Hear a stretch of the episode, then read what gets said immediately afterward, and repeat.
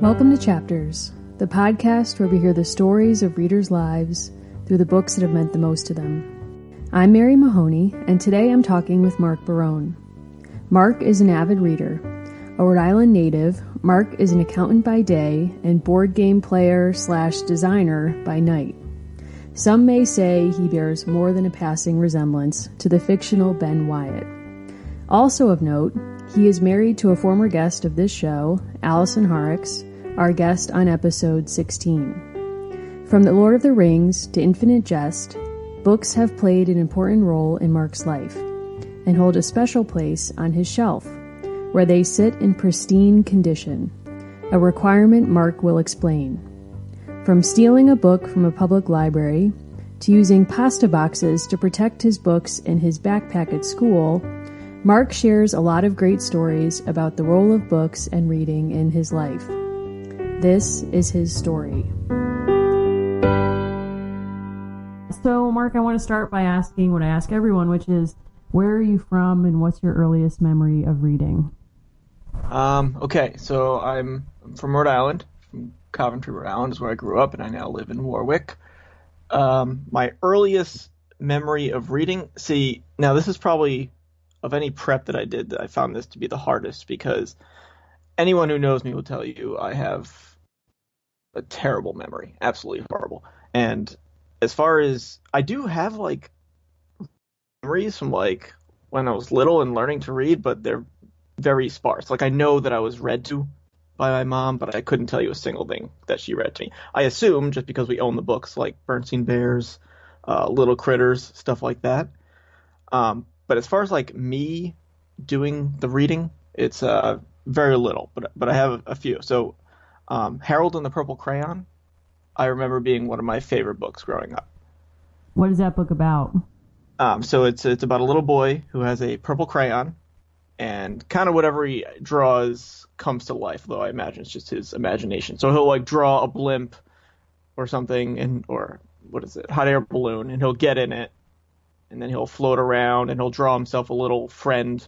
I don't really even remember the book too well. I just remember what he draws kind of comes to life, and it was all illustrated, and it was a great book. What What else do you remember from that time? Ah, uh, geez, I remember Where's Waldo books. Lot of lot of reading in those. oh yeah, uh, rich narratives there with Waldo. Yeah. Uh, and another thing I remember actually is uh, having coffee table books. I remember I had like this really big space coffee table book, one on dinosaurs, and again, I don't. Re- uh, one, uh, my favorite was one on fish. Hmm and uh, you know they're just the typical. They have giant pictures of like whales and stuff, and I probably didn't even read them. I probably just looked at the pictures. That's that's that's, that's a theme of my childhood memories of looking at pictures. Hmm. Um, I really wasn't as a little kid. I I liked reading, but I wasn't like this huge reader. And why do you think that is? Like, do you think it just wasn't for you, or like, are your parents readers? Like, were they pushing? My it? mom's my mom's a big reader. Um, and I, for any reading that I did do, I have to give credit to her because she was very supportive of me reading. She'd always, she'd always tell me, "Oh man, you're such a fast reader," and it's really funny that she like because I actually just remembered that. It's really funny thinking that now because um, I am the slowest reader you'll ever meet, even now, um, which is a shame because I love to read and I wish I I read faster. But uh, do you think that's, a problem? To read slowly is a problem, or it's just only because I'd like to consume more than I'm currently able to. Hmm. Hmm. So it's not. I mean, it's not a problem. Uh, right. Right. Sometimes my wife makes fun of me because I read slow, and she's a really fast reader. But but beyond wow, that, that sounds very mean on her part. yeah. that sounds yeah. pretty cruel. Uh, someone should probably speak to her about that. so I'll, I'll try to work on that for you, Mark. Um, advocate for you. Uh, I do have I do have a small anecdote from when I was learning to read, and it's it's haunted me since that day, and it's not even that bad. But I remember reading in class. It may have been second grade or first grade. I don't know when you learned to read, but I remember reading in class, and you have to read it out loud. And I was always pretty decent at it, but for whatever reason, this story had somebody named Jose in it, and I read it as Jose And I remember the teacher correcting me, Jose, and I said, "Oh," but I'd never heard that name before. Hmm. So that when I went back and restarted the sentence, I said Jose again because I didn't understand what she was saying at me. Um, and you know, some kids laughed, and the, and the you know teacher had to correct me again. So It's funny. so far, that- all my memories have been pretty pretty bad, but uh, pretty bleak. it gets better. It gets oh god, hashtag it's get but it gets better. Um, do you think that having something like that happen, like it stays in your memory? Isn't it weird that sometimes we like really fixate on embarrassing memories like that, not necessarily like a time when a teacher praised you or Yeah, yeah, that is. It's kind of it's kind of awful because I don't. Yeah, you're right. You know, I don't know if I have very many memories of a teacher praising me. I'm sure it happened, yeah. but uh, I, you know, I'm sure nobody remembers this incident except for me. you. Well, now our listeners, and I'm sure. That's true. Yeah, yeah, so they have it now. now. but you know, I've since learned the spelling of Jose and the pronunciation. So it, I mean, I learned. Yeah, So you know, I guess it did some good. it did you some good. So, if you weren't really someone, you know, I think a lot of people growing up kind of have similar memories to you in that they first remember reading not necessarily as reading words, but even just visually, like taking in picture books and, you know, it really being something that fed their imagination. Um, whether or not Where's Waldo does that, but I'm thinking about, like, you know, other books like Where the Wild Things Are and things like that that have really rich illustrations and even Yeah, the Purple definitely. Crayon book. So it sounds like that's kind of what your life as an early reader was Yeah, like. and that other uh, what was that book with the fish and that has the the shiny scale? I was really big into fish as a little kid. Hmm. Ah, man, I don't even know the name. I know I owned it, and I know I looked at it all the time. Hmm. Yeah, it's a, it's a, I know it's a popular book. Uh, jeez, yeah, I'm not gonna know. But anyway, so it has had, had all these scales, but I think just one of them was really like shiny, like on the Oh, I page. know what you're talking about. Oh gosh, Mark, you're gonna. I'm gonna lose it. All right, I'm gonna try to think about what this book is, okay, and I'm sure Allison's listening outside the door. So if she comes up with it, she can contribute to this interview. Um, okay, so if your early life was really about kind of imagining and and things that fed your imagination, when did your what was the next phase in your reading? so probably like so I, I probably didn't have a love of reading until like much later in elementary school. So I, I mean I would read occasionally, but again I just have no memory of it, so I, I don't really feel like my love of reading didn't happen until later. And and I have to credit who's my now best friend John Scapini for maybe you know helping me get into books Hmm. on a on a stronger level. So he came into my school in around fifth grade, and I don't know when I learned that he liked to read, but one of our first interactions was me learning that he liked to read, and I gave him this. It was like this really thick book on. Uh, it was like one of those mass market paperbacks about submarines or something. So you know, fighting in submarines. I have no idea. It's probably a really bad book. It's like very much something you'd find like at the airport and you'd, you'd pick up. Got it. But uh, so I gave him that, and we kind of been friends ever since. But like I wasn't I wasn't reading books like that. I just happened to have this for some reason. So, But he what but he was. What inspired you then to, if you're not reading books really at this period, why? What inspires you to give this person a book? Was this some kind of like, I want to be your friend, and this might be a way to? Yeah, I just knew he liked big books, Okay. and submarines are cool, and that's really all it takes, I guess. Uh, I'm not sure. I actually I should ask him if he even remembers this, but uh, and I know later there was like a like a dirty word in that book, and he came over and showed me, and we laughed about it. So that's that's one of the first things that sparked my interest remember? in reading. Is uh, so yeah, I think it said the word dick in it. Mm-hmm. Yeah, so that was pretty exciting. Very, very fifth grader. exciting. Yeah, very dangerous as a fifth grader. Yeah. to read those words. I remember when um, we used to have library period in school, and people would try to look up dirty words in the Mm-hmm. dictionary in the library. It felt dangerous. yeah. Um, ton of fun. Yeah. So Um, you so- give him this book, you become friends, and then Yep. what happens next? I think maybe in an effort to be more like him and be as cool as John, I uh, I started reading books similar to that. So again, just like the um, the airport mass market New York Times bestseller books. So it's sort of when I got into Michael Crichton, mm-hmm. uh, Tom Clancy, Clive mm-hmm. Cussler, uh, and so honestly, like one of my probably the first book that ever I remember like just staying up late and reading because I couldn't put it down would probably be Jurassic Park. Yeah. Uh, continues to be one of my favorite books to this day. So, can you remember what it was like the first time that you read that book? Uh, y- yes. so I remember being, for some reason, uh, let's see, I was on on the floor, maybe at my grandma's house, uh, like because we used to sleep over there occasionally, mm-hmm. and I had either one of those little reading lamp things, or I was using like the night light to read. I always used like just the dimmest light, and it's probably why I have terrible eyesight now. um, but it was just the first time where I just, oh man, I gotta I gotta find out what's happening to all these people. This is crazy. Dinosaurs, this is amazing. And I'm sure I've seen I've seen the movie at that point.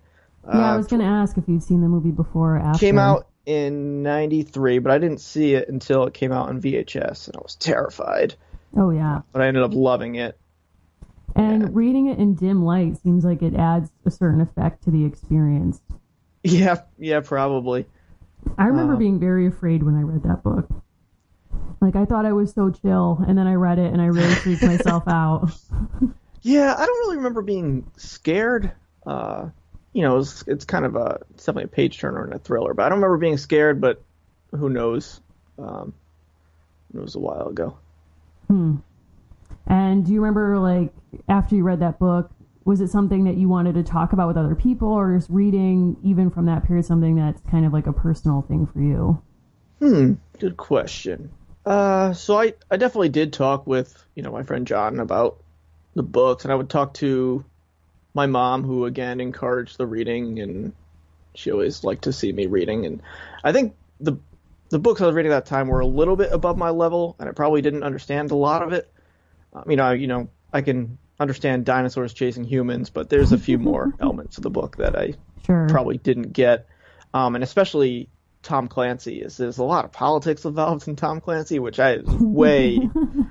I mean, so for a Tom Clancy book, there's probably four or five chapters with it, some really cool action. You know, it's got like you got the Rainbow Six team with their, you know with their MP5s and grenades and all that, and that's what I loved. Hmm. And I would kind of slog through the rest, not even comprehending a lot of it. Hmm. And were you at that time uh, watching any of the movie adaptations and thinking, like, I guess I'm just curious if you're reading because you love the action sequences, what is it? What's the difference between reading a really great action sequence and watching one on screen? Uh, I would, I would maybe argue there is no difference, at least for me, because I, I don't know, I'm still, still kind of chasing that high, and and I still like action sequences today in books. And I don't know if that's that's why I'm reading it, but it's uh, it definitely helps. I look for books that are going to be high in action still. Okay. Hmm. Interesting. So you're reading Tom Clancy. What are some other what are some favorites from this period that you can remember just um so for for Tom Clancy I really liked uh I think I think every every friend I have owns the big hardcover copy of Rainbow Six. Like that's the Tom Clancy book. Hmm. And I I I never reread it. I think I've probably started rereading it at some point, but so I, I don't even know what it's about anymore. I just know that the the, the first few chapters are about a, a cool gunfight on an airplane, uh, and I think that's about all I remember. The rest you've just blacked out. It just doesn't yeah. matter. Fair enough. But I remember loving it. Um, Do you ever go some, back? Sum of All Fears is good. I read that later. Oh, okay. Um, have you ever gone back and reread Jurassic Park or any of these books from this period, or are you just kind of like a one and done kind of reader? No, I'm definitely a rereader. I've read Jurassic Park maybe three or four times. Hmm. And is it different any time that you reread it, or is it all kind of the same high from like action sequences? it's it's different. You kind of you you catch things that you missed the first time, and especially you know the first time it's fifth grade, you you understand a lot more of it, and um, you kind of because you don't know you don't I still don't understand what chaos theory is as an adult, but you know you can't even pretend to understand as a fifth grader. Hmm. Um, so like anything Ian Malcolm is talking about, he's a mathematician in the book. Uh, really went over my head, but now he's you know probably the most interesting character, maybe even part you know of the of the story for me. Hmm. So it's it's I still enjoy the action, but it, I'm not. I guess it's less about the action now. Hmm. That's interesting. Um, what else is- were you reading in this period, or that you remember like really being influential for you? So I remember, let's see. Uh, so definitely in elementary school. I think. Uh, so I'm, I'm 28 now, and so I don't know how old was I in uh, fifth, sixth grade. So is there any? There's no way to 11, 10. I don't know. You're So, the but that's when- Mark. I'm putting the math on you. that's when Harry Potter came out. And so I was of the what I like to think the perfect age to be reading Harry Potter because truly, truly my generation grew up with Harry Potter. So like Mhm. as the books were coming out, we were getting older and so were the characters. So it was kind of amazing. So I read the first three along with everybody else on the planet. And then I really I really liked them kind of stopped reading after the third one because I didn't like it as much, Hmm. and I think it, I think it's kind of it was kind of foretelling of my future reading as to why I didn't like it. So why did you not like it? So I, uh, they have this uh, Hermione has this time travel device in it, Mm-hmm. and I remember even then thinking that whole plot line was absolutely ridiculous. And I know I know it's magic and that they're wizards and the whole idea behind Harry Potter is ridiculous. They're good books, but you know, whatever. So, but for some reason I couldn't get past the time travel aspect. I, I never understood why Hermione didn't just go back in time and take a nap. She was so tired all the time because she kept going to all these classes. And You, she should know, they never- some naps. yeah, it'd be so easy. Go back in time, take a nap. Go back in time, go to class. Go back in time, take another nap. Go back in time, do your homework. It, it just doesn't make any sense. And then another thing, which I didn't know at the time, but they never bring that device back for the remainder of the plot. Hmm. You know, people die. Go back in time and save them. Oh wow.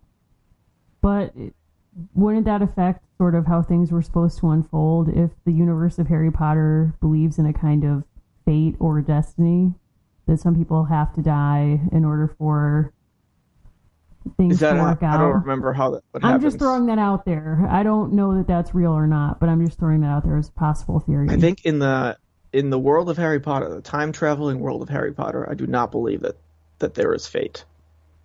Well, they actually there's a ton of time paradoxes, so you can't even you can't even go there. Okay.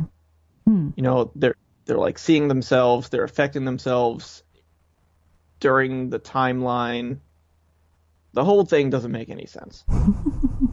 And now, as like an 11 or 12 year old, like you talked about books earlier, or something that helped you connect with your friend John when he first moved to your school. Harry Mm-hmm. Potter was like the common language. If you were going to use a book to connect to another person Yeah. when you're 11 or 12, it would be Harry Potter. So here you are. And Hmm. for the first three books, you're like there. You can talk about it. You're in it. And then after Yep. book three, you know, it might be divisive for you to air your Harry Potter views, I'm imagining. Yeah, I, I, I, I, I don't know if like maybe I was just like being a little bit too cool for it. You know, I was like, oh, I don't like Harry Potter, and and I did. I you know I liked it. I read them all. You know, I read them all pretty quickly too because they're you know they're they're good. But hmm. you know, it was I don't I don't remember the timeline of when these came out, but it was shortly after I read the third one that I started getting into Lord of the Rings, and that's what sparked my interest in fantasy, which is very strong today. So I think I kind of moved away from Harry Potter and more into Lord of the Rings, and then there's there's just no going back, and there's no comparison, in my opinion. Strong views. Yeah. So, what was it like to read Lord of the Rings for the first time? Uh, I'm I'm, in a, I'm afraid to say life changing, but but pretty much it kind of has definitely shaped me as and my interests. Hmm. How has it shaped you? so like, you know, I've never been much of a reader who's, you know, I'm not reading to to think or really to learn. It's always been about just cool shit, you know. Mm-hmm. And Lord of the Rings is I've always found to be the coolest shit. Hmm. Uh, so I guess it shaped me because so because of that I, you know, I like video games that are similar. I like uh, board games that use the, the dungeon diving. I never got into Dungeons and Dragons, but I, I know that it's a thing I would probably like because I like Lord of the Rings. That shocks me that you've never done you've never played that game. I I have played. I've, I've played a few scenarios, but I'm I don't think I have a good enough imagination for it. So I, I get really uh I get kind of nervous. I'm not I'm not good at it. Hmm. So I like the of- idea of like dungeon diving, but I, the whole role playing aspect I have a hard time with. Hmm. So, just to back up, you said you love Lord of the Rings because it has cool shit. Yep. And you're not really reading because you're into like introspective reading or at least like consciously introspective reading. Sure. Maybe. Yep. Like you're not reading to say like, geez, I'm trying to figure out what it means to be Mark Barone at age 15. Correct. Who am I? What is this? You just want to be entertained by cool shit. So what does that mean? Like what is cool shit for Mark Barone? Phew, um, so the thing that's great about Tolkien is he he created a whole entire world that most people, including myself, don't even have not even scratched the surface on. So I've never read. I- I'm not sure if you're familiar with. He wrote the Silmarillion, which is more of like a, a collection of stories, almost written into like a history book type thing for the land of Middle Earth. And it goes through all three ages or whatever.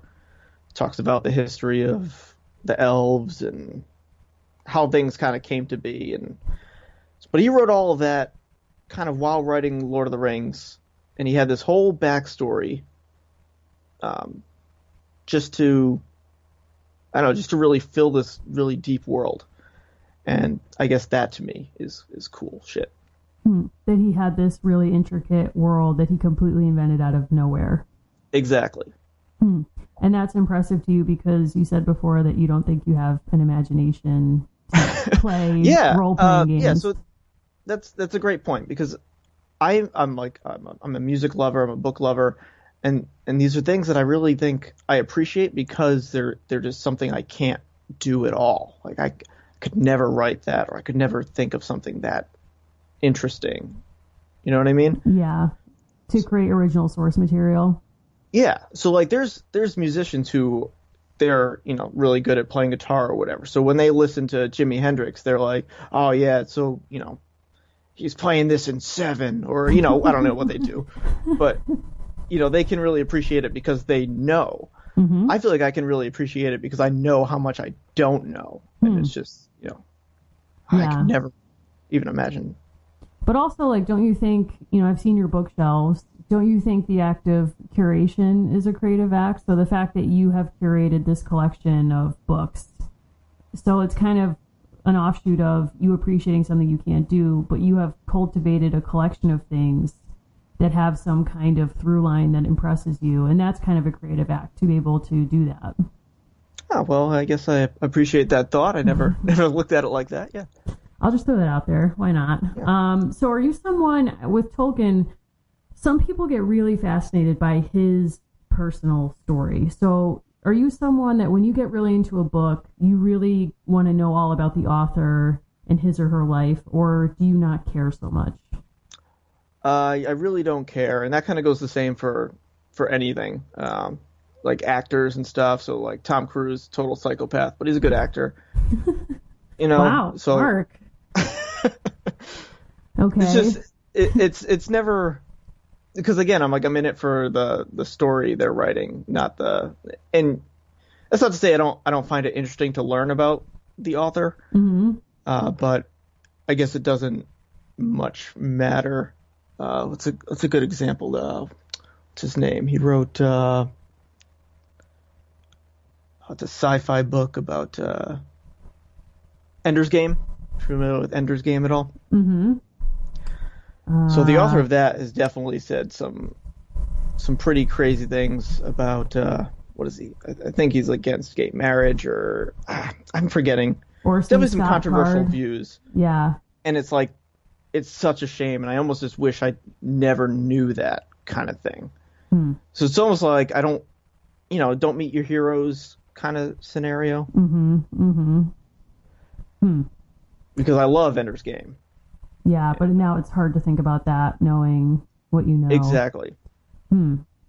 Um, what was I going to ask you? Uh, so when you're reading Lord of the Rings for the first time, Yes. do you really like read it? You said before you're a slow reader, so Hmm. were you put off at all by the length, or you know, does that? Uh, This is going to sound like a brag, but I swear it's not. I read a lot of really long books, and they take me just months to read them sometimes. But for some reason, with reading, I find I don't, I don't really feel pressure to have to finish something. If I'm watching like, uh, you know, Breaking Bad or something, I I feel some kind of pressure, like oh, I gotta watch this next episode. I got I gotta finish this now. I gotta talk about it with people it's kind of nice for some reason with reading. I don't I don't feel that pressure, and I don't know why. Hmm. Um, yeah, Lord of the Rings took me a long time. I, I probably finished it, finished the first one shortly before the first movie came out, and I don't think I finished the third one until the second movie came out. So that's like a year. Yeah, and that's just you continuously reading Lord of the Rings. Yeah, I don't remember if I had any books in between. I probably did, Hmm. but uh, And when you were reading the books, and then did you wait and watch the films after you were done with the whole thing, or were you watching it when they were coming out? I watched them as they came out. But the only one that I didn't finish, well, I I'd finished them all before, but I I'd watched the first movie before I started the second book, What did you think? which is a huge spoiler in the in the first movie for the second book, which is a shame. Uh oh. yeah, I was going to ask, well, what's it like watching the films while you're still reading the books? What did you make of it? Um, I think it definitely actually helped me.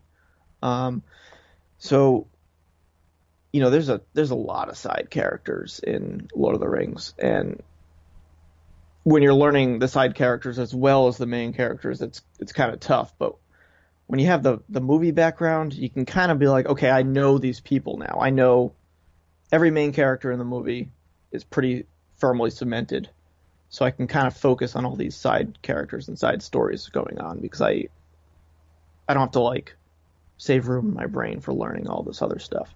Yeah, there's a that's something I think that puts people off Tolkien is that there's such complicated genealogies that you have to get involved in in order to understand the world that he's made. And Yeah. I mean that's But that's what makes the world so so Yeah. interesting to a lot of people, I think. Right. Right. Um, so do you remember like this was something that you talked about? Was this like a solo Mark Barone journey or were you reading this with other people or I I, I actually read it with a good friend at the time. Um, we're still friends now. We don't we don't really talk as much. Um, but yeah, we both kind of started reading at the same time. We just absolutely loved it, and we would. It was basically all we would talk about for a while. We saw the movies together. I remember we we both bought each other this Lord of the Rings compendium book for Christmas. I'm pretty sure by chance we bought each other the same book. wow. Yeah. That's a real like meet cute friendship moment, Mark. yeah. Yeah. Um, so did you was it were you bouncing ideas off each other or were you just kind of like do you remember reading it and thinking like, wow, he doesn't understand the book the way I do or he thinks really differently about it? Uh, hmm. I don't. I don't think so. It's kind of tough to remember. Hmm. I think again, and it's just we would talk about the cool stuff that happens in the book, or you know, Yeah. isn't it awesome when Legolas X Y Z kind of thing? So you said before that you don't really read for introspection, but before we move on to like sort of the next phase in your reading life, I'm just curious as you reflect back, you know, preparing for this episode and whatever, did anything strike you about why certain books came into your life at different times or does it all seem just kind of random? Uh, it. I can definitely see like a like a pro- progression of why I've probably read the next thing, uh, but it uh, I have a hard time making making any more uh, I guess important connections. I don't know if that's Hmm. what we're looking for. No, no, no. Yeah, I was just curious. Um, so where does your reading life go next? I mean, how can you possibly top Lord of the Rings? Well, you can't. You absolutely cannot. Is that your Uh, favorite series? Is that are those like your favorite books? Um, I mean, I I love them, and they they invented the fantasy genre as we know it today.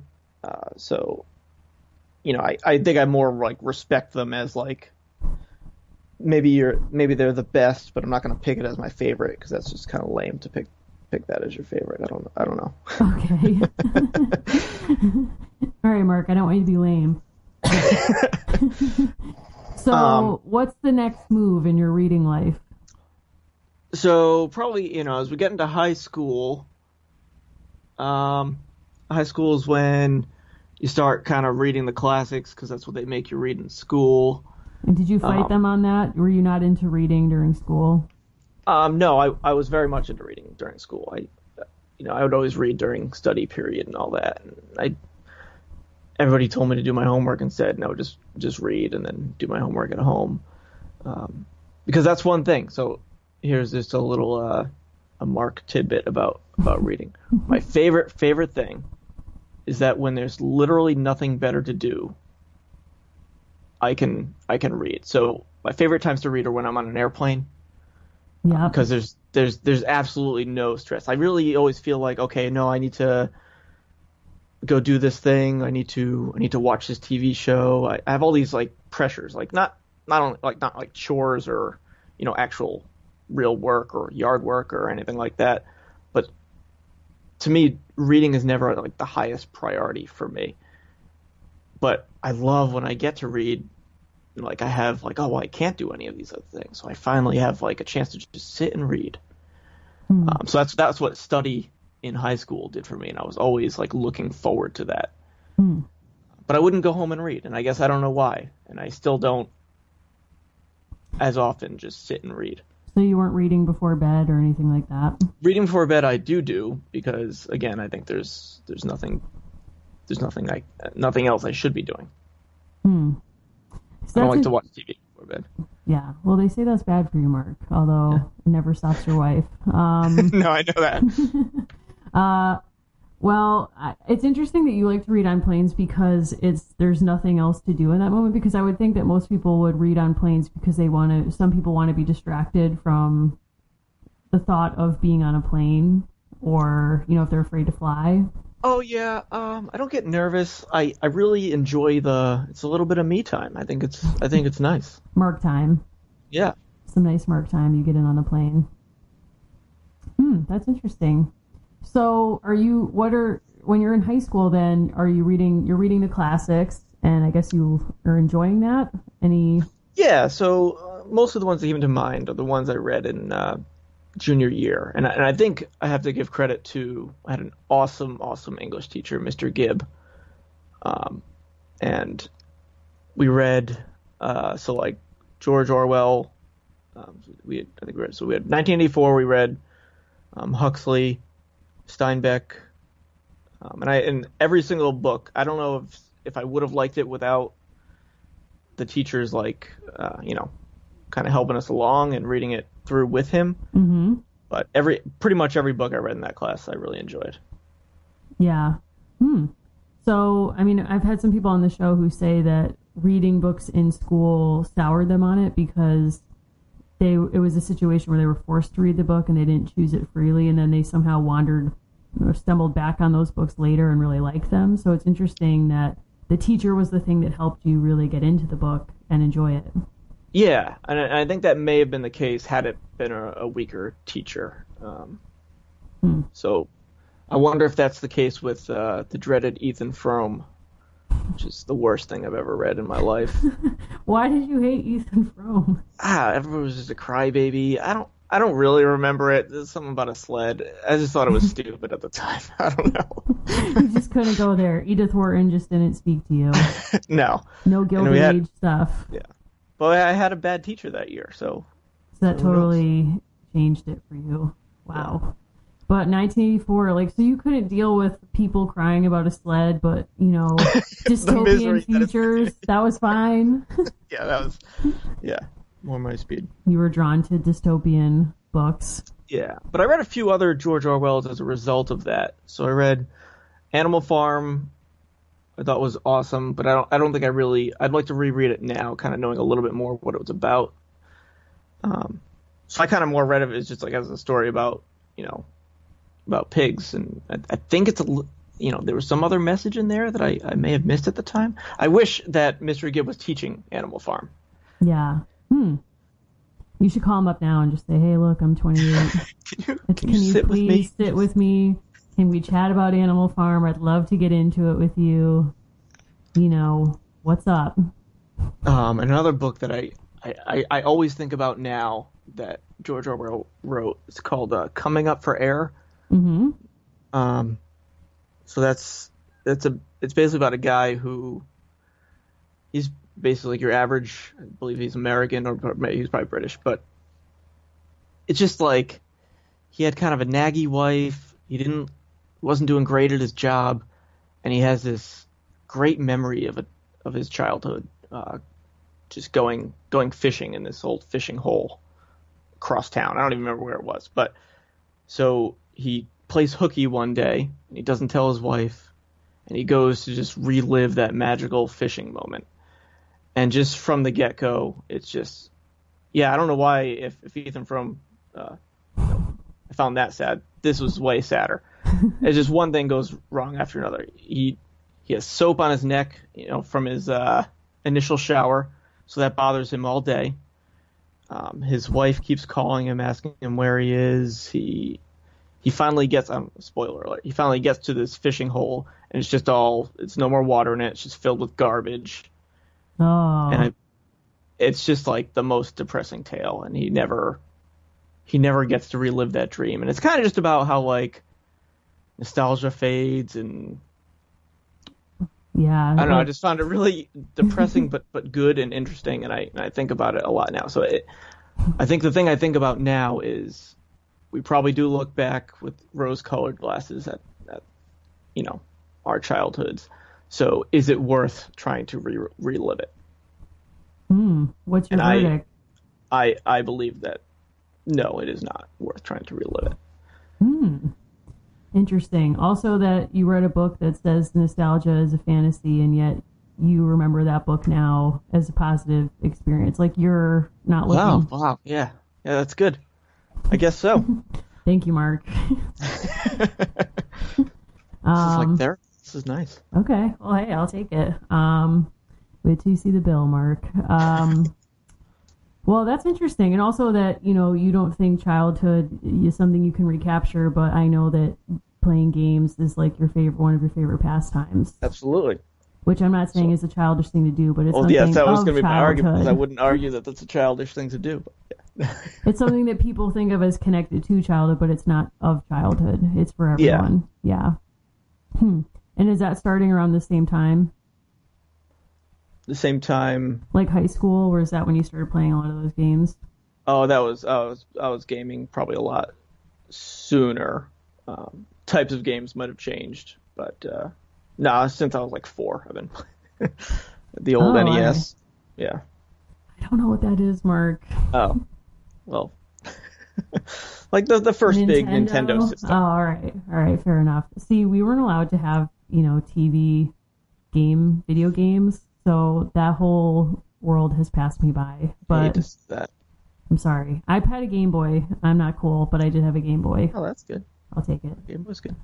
So you're reading the classics. You read some pretty Mhm. depressing stuff voluntarily as a teenager. Are Yeah. you is book are books in this part playing any role in your self presentation? Like Mark Barone, high school student. Like, are you wanting people to know what books you're reading so that they imagine you in a certain way? Because I'm, you know, teenagers are sort of when people kind of start paying attention or w- caring about what people think.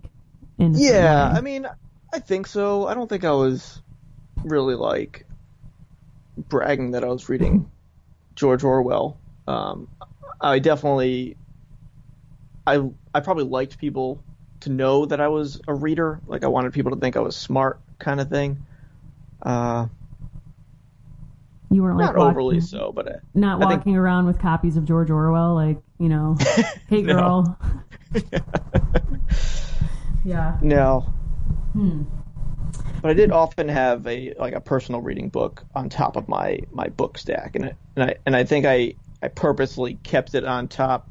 This is a little embarrassed. Purposely kept it on top so people would see that I like, oh, he's he's just reading. He's a reader. Mark that. This Mark guy's a. Barone. He's a Yeah. reader. So smart. And did anyone sort of take the bait and ask you, like, "Oh, Mark, what are you reading?" Occasionally, like I think like teachers would. Yeah. So, Yeah. big teacher's pet, which is definitely nice. nice for your image. Brave to admit that, Mark. Yeah. Very brave. Um, that's interesting. Hmm. So, what else were you reading in that period that sort of made an impact on you? Was it mainly just books you're reading for school, or? Oh no. Um, so I remember a book that I I ended up don't tell anyone I ended up stealing it from the library. Mars. Uh, it was Stephen King's Dark Tower. Okay. Um, it's the first. It was the first in the series called The Gunslinger, and I was actually just drawn to it by the cover, and and the reason that I took the book. Well, there's two reasons. One reason is I didn't I didn't have my school ID or I lost my library card or whatever, so I, I couldn't couldn't go through the the proper channels to check out the book, so I just took it. The second reason was because in the back of many of our high school books, we had this little slip of paper where you could like review the book. mm-hmm. So you'd like review it and then put it back, and other people can open and look at the reviews, and they can see if they wanted it or not. So the reviews in the back of this book, there was one said, um, "This book was absolutely amazing. It changed my life!" Exclamation point! Exclamation point! I said, "Oh wow!" Then the very next review, right underneath that, just said, "It was okay." Um, and I just thought that was hilarious. So that's Yeah. why I had to go and, and determine for myself. And I was of the, uh, the, uh, you know, I had the opinion of the former, where I thought the book was amazing. So, how did you sneak the? Before I even ask you what you thought of this book, how did you Hmm. sneak the book out of the library? You just put it in your bag and walked right out. Uh, yeah, I don't think we had like a, like an electronic thing, or if it, but it doesn't work if, if that's the case. I think I just put it in my backpack and left. Wow. And do you still have the book? Uh, I think I do. I actually let somebody borrow it, and I think they eventually. Oh, it was actually kind of interesting. Somebody let I let somebody borrow it. They let somebody else borrow it, and then I wanted to read it, and I never I never owned it. I wanted to reread it, and someone was like, "Oh, I think I have that," and they let me borrow it, and it ended up being my original copy. So like it Wow. went around my circle of friends. Yeah, I was like, oh, uh, this is my book. Wow. Give that back. Thanks. So now do you still have it? I do. Yeah. Wow. Have you added your review into the back of the book? I should, and I should bring it back to the You should just Public bring it Library. back with Ev and just return it totally casually and just say, Yeah. hey, you know, I love this book. Thank you so much. Yeah. I also stole a book once, but I just told them I was stealing it. Like, I don't understand how you actually should commit crimes. Like, if you're going to steal something, you shouldn't tell people you're doing it. So I just said, yeah. like, I'm taking this. And I think they were so astounded. They were just like, okay. I guess. They were like, enjoy. It was in a hospital. They were like, oh, wow, okay, thanks. They thanked me. oh, So- yes, clearly you're very good at crime. I think I should Well, be taking tips from you. maybe Mark, but you know, I'll I'll teach you what I can. But I think you I think you should return the book, Mark. I'm just putting that out there. I probably should. Or I think you should just write your keep write you write your review into it and then keep circulating it. It's sort of like the Mark Barone library, only, consisting of one book. that would be a nice thing to do, but it's it's actually a good lead into why I will never do it. Why? All right, Mark. So- tell me about this book. so, um, so I got a, like a decent decent collection of books, and a lot of my friends read fantasy like I do. So people are often asking me to borrow books, and I always say you are more than welcome to borrow any book on that shelf. But if it comes back with one nick, scratch, bent binding, bent page, you need to buy me a whole new book, which what? usually turns them off completely. What? Mark, this is very extreme. Where does yeah. this come from? What is this about? It actually, it actually, this is probably rooted in uh, the Lord of the Rings books because I had like a really like pretty nice set. Um, just I loved the covers, um, and I took such good care of them. Um, and I, I really just hate. A, I want it to look unread. I don't know why. I just need it to look unread. Because you're imagining someone else looking at your bookshelves, or I just want it to stay nice.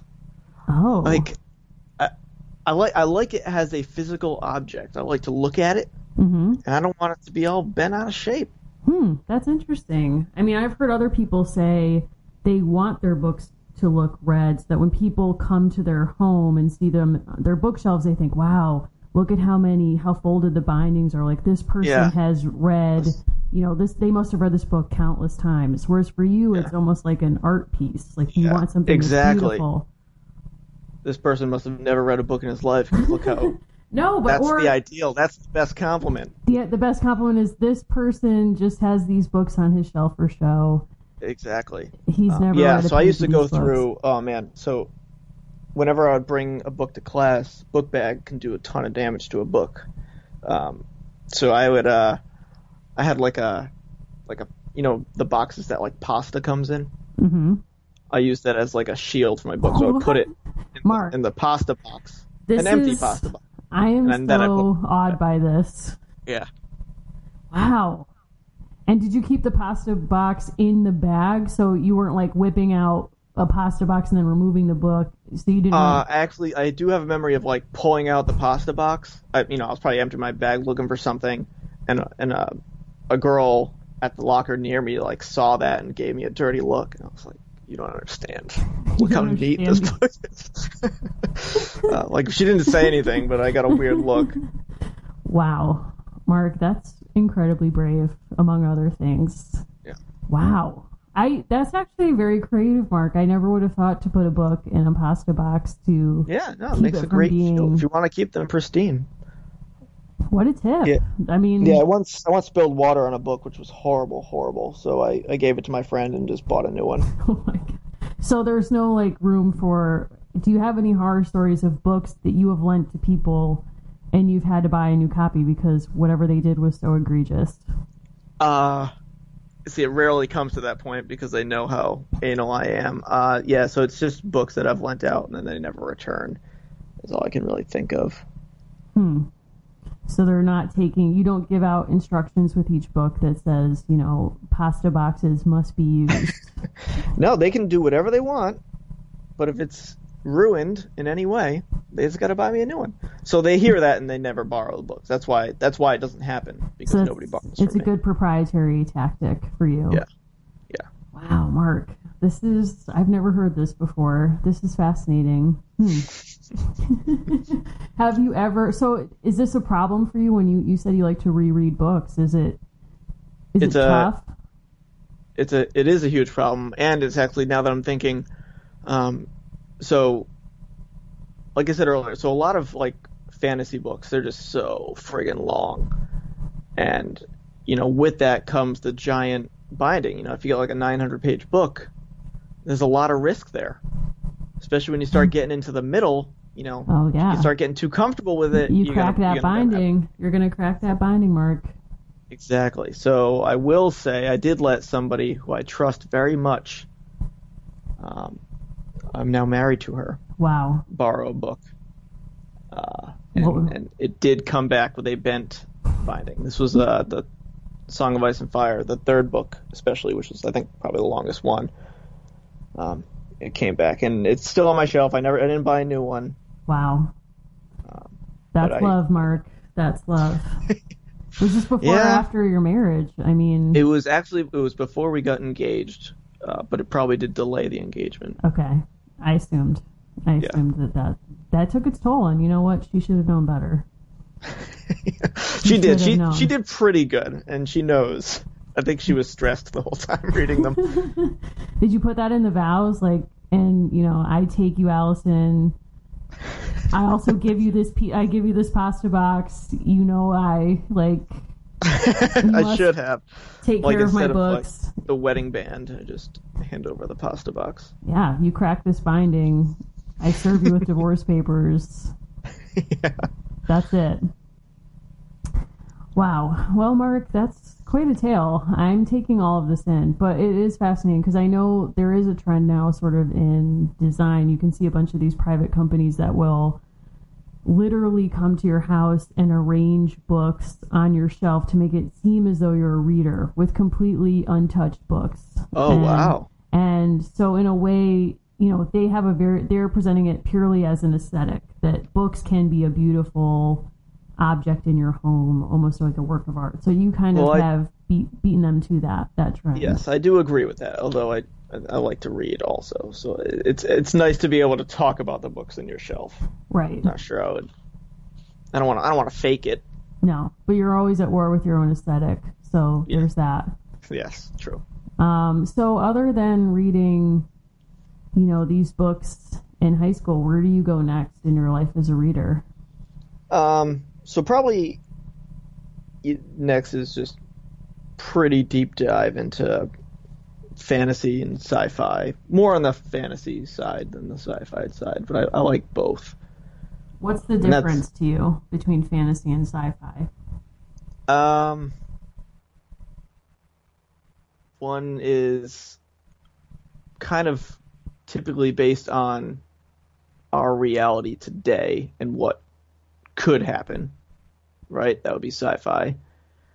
And fantasy is I don't know if it's if it's the opposite somewhere somewhere else some other reality and what I don't know what would never happen. I, I guess I don't know how to ex- even explain it. It's I because in my head I always kind of wondered why they're even grouped together.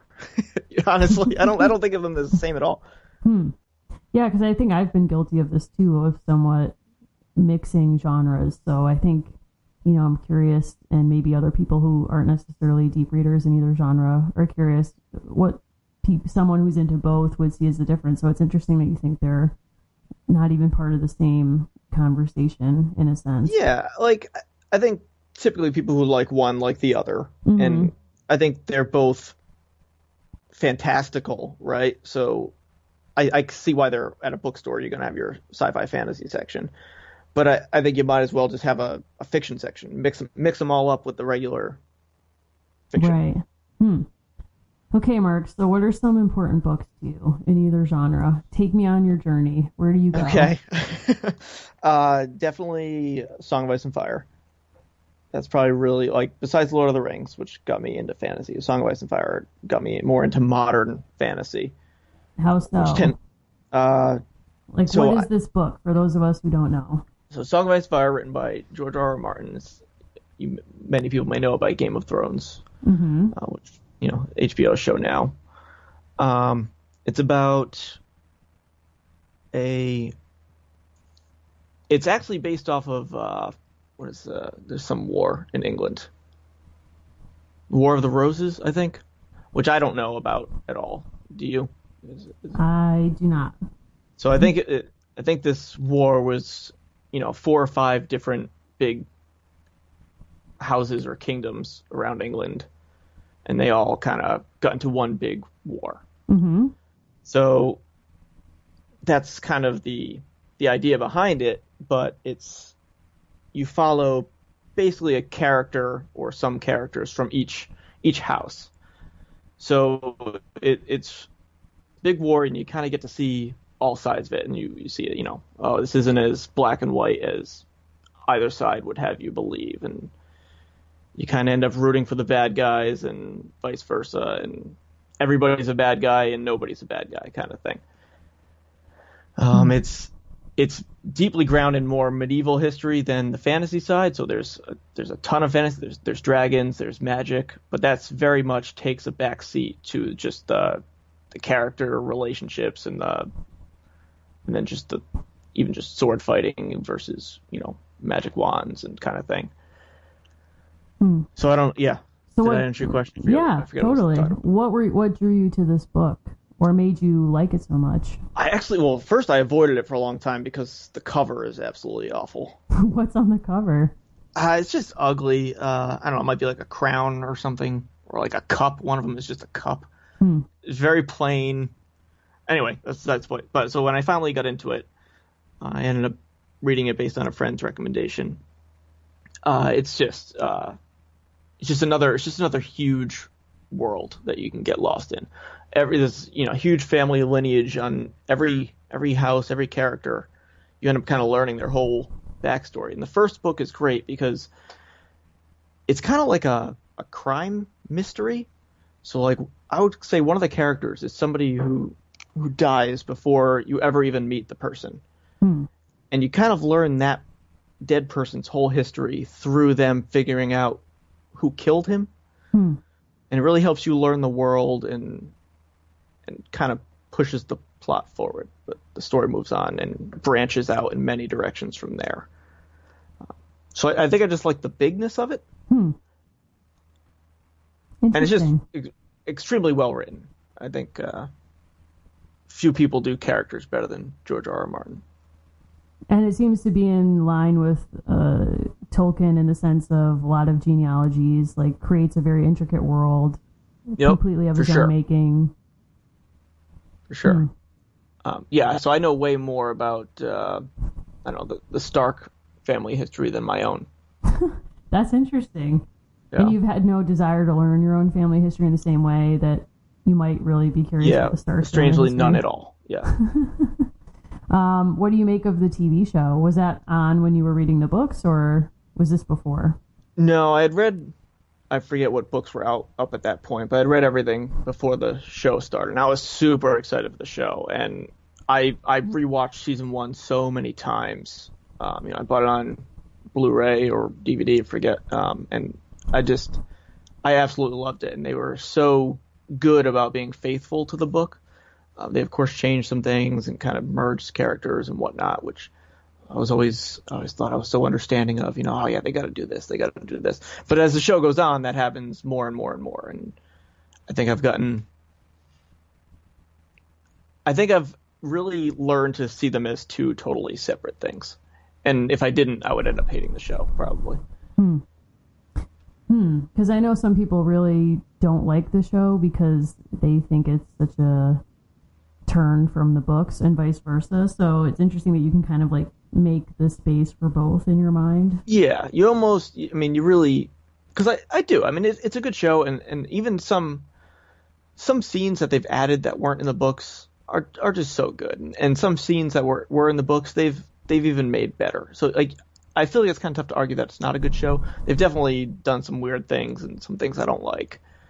Um, they've gotten rid of like entire storylines that I love, um, but like it's I don't know. I, th- I think it stands up on its own. Hmm. So what else do you have you read since? Is this like college years, Mark Barone, that you get into yes, this this stuff? is more the college years, Mark Barone. Um, so from there, I kind of hit like the the big fantasy heavy hitters. So uh, Robert Jordan, who who writes the Wheel of Time series, um, and that's just another absolutely insanely sized. It's like 14 books, every one being like 800 pages, and oh my gosh, that's Yeah. a commitment, Mark. that's it is. Uh, I actually haven't finished it, and I'm a little embarrassed to say that as a as a fantasy fan. Uh, it it kind of drags in the middle. I don't know. I, I think that's that's like for people who've read it, they they kind of know this, but yeah, it just keeps the world just keeps getting bigger and bigger and a little overwhelming. Um, so I I, I remember putting it down, like, all right, I'm not going to read this the next book until I read some of this other stuff, and I just haven't gotten back to it because by now I've forgotten so much that it's going to be a huge undertaking to read the seven or eight books that I already did read because I forgot everything. You know, I have to reread. The whole thing. Yeah. Hmm. Um, but another, so this is an amazing series. It's called uh, Malazan Book of the Fallen, and it's ten books, each one again huge. Uh, and it's written by I think he's he's got like a he's definitely got like a degree maybe in like philosophy and maybe uh, what is it when you study rocks Geology. geology. So it's so interesting that it actually really kind of like bleeds through in his writing because he he writes on a scale that is, you know, you think of Lord of the Rings, and that's that's a huge, you know, thousands of years backstory. This is just like ten times that, um, and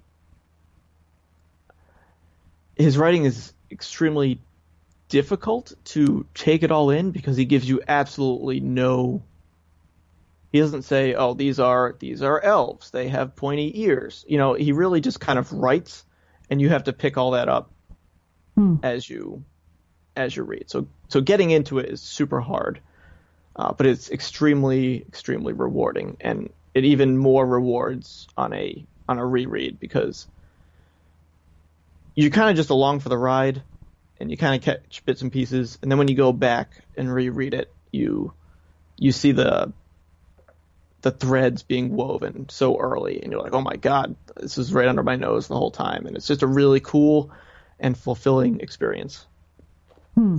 So you're patient. Like you you don't mind if it's tough to get into initially. You'll stick with it. yeah i mean so like i don't know if, if i if i just randomly picked this up off the shelf there's no way i mean i i had heard that about this book so i was like well it's you know i'm sure the payoff is there so let me let me go try so you know you gotta just I trusted the internet on that one Fair enough. So what else from this period, or I guess we're getting towards like present day Mark Barone, like his reading interests too. Yeah. Um, yeah. So not much has changed. I mean, I really.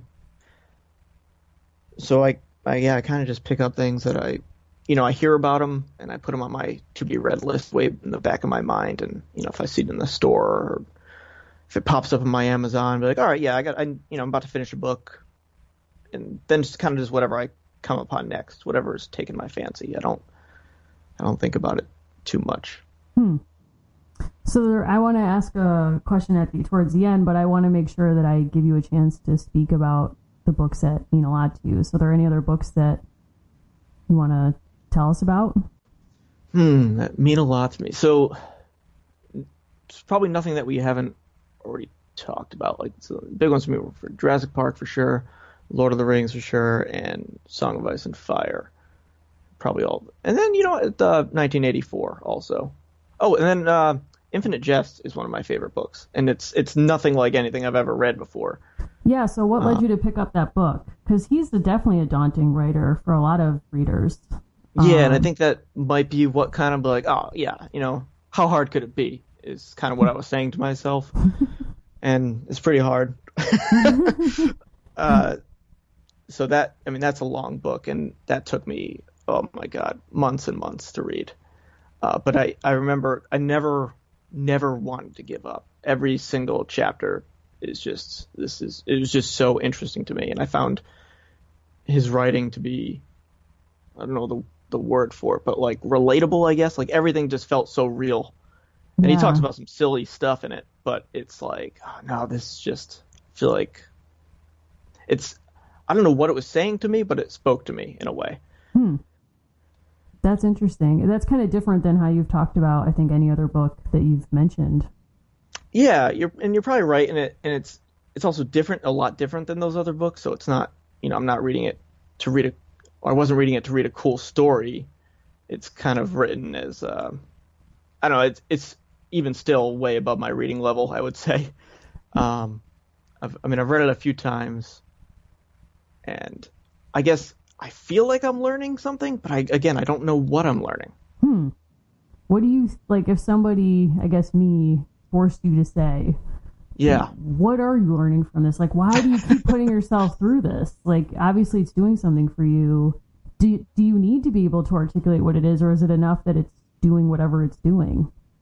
So I, I think that there is probably a point to a book, and you know, David Foster Wallace is is he's on another level as a human being. Um, I, I, you know, I think a lot of people call the book pretentious, and it, it probably is. And but I, I just think that, ah, see, I don't know. So what what is it about? It's about media. It's about depression. It's about drugs. It's about tennis. Uh, boy, what what have I learned from that book?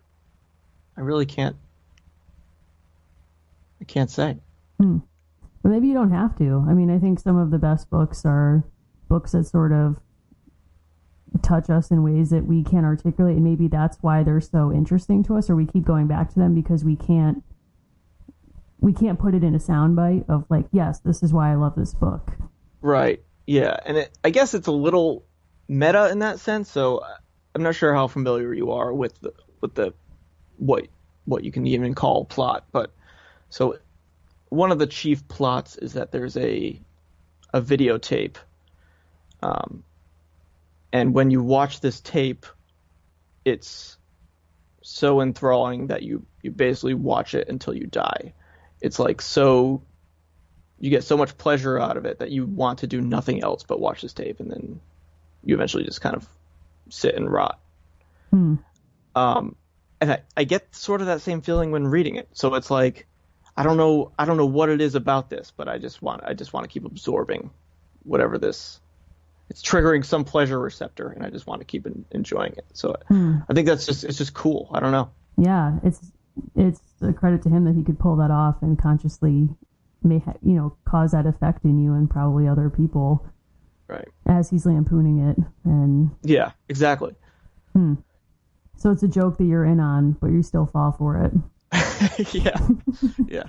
hmm. That's really cool that makes me want to check it out, Mark, if I can handle it. You definitely should. And I don't I don't think it's as much to handle as people cuz like I don't know, I I guess I don't know if I'm reading it as it's supposed to be written. So I think but I also don't think you have to in order to enjoy it. So I mm-hmm. I kind of just take it for what it is and it's even if you're just reading it for some funny stories, I think that they are there and it's great. You know, there's it's there's a ton of humor in the book, so I think it's just enjoyable just just to read it. Yeah, well, that's cool. Well, I'll definitely check it out.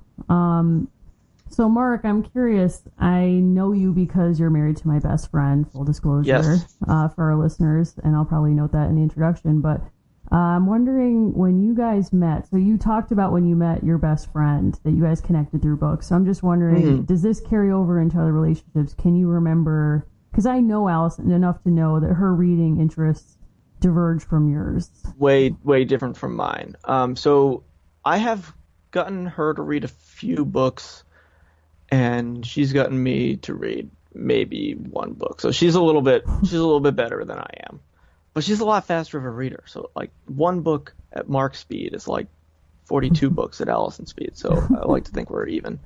Fair enough. Um, so one of uh, very early in our relationship was a book called uh, what was it? Darkmans. Um, it's by I think uh, what is I actually wrote it down. Nick Nicola Barker. I I picked it up totally because I liked the cover. Um, and in a little preparation, I like went and flipped through it, and and I don't I don't even remember the book that much, but I remember liking it enough to be like, oh hey, you know, you're cool. Do you want to read this book I just read that I liked? and she did. And she told me she liked it. I assume I assume she wouldn't lie. She's pretty brutally honest most of the time. That she uh, is, but, Mark. That she is. yeah. Um.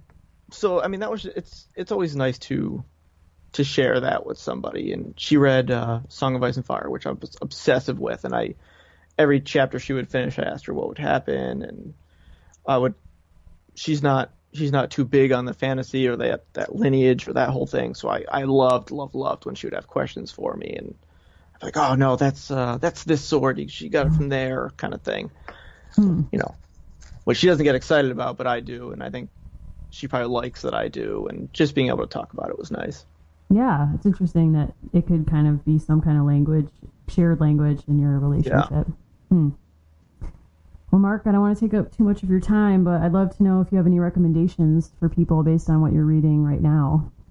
Um, so I'm currently in a reread of Lord of the Rings, believe it or not. It wasn't in preparation for this. So, so I would a recommend anyone read that, which, um, but that's not going to be my recommendation. Uh, so it's it's something that was recommended on one of your other podcasts. Um, it's called Red Rising, um, and the author escapes me at the moment. Uh, but it's a trilogy. It's science fiction, um, and it's I'm almost I almost hate to recommend it because I think people are going to start reading it and be like, oh, really? This is this is the kind of book.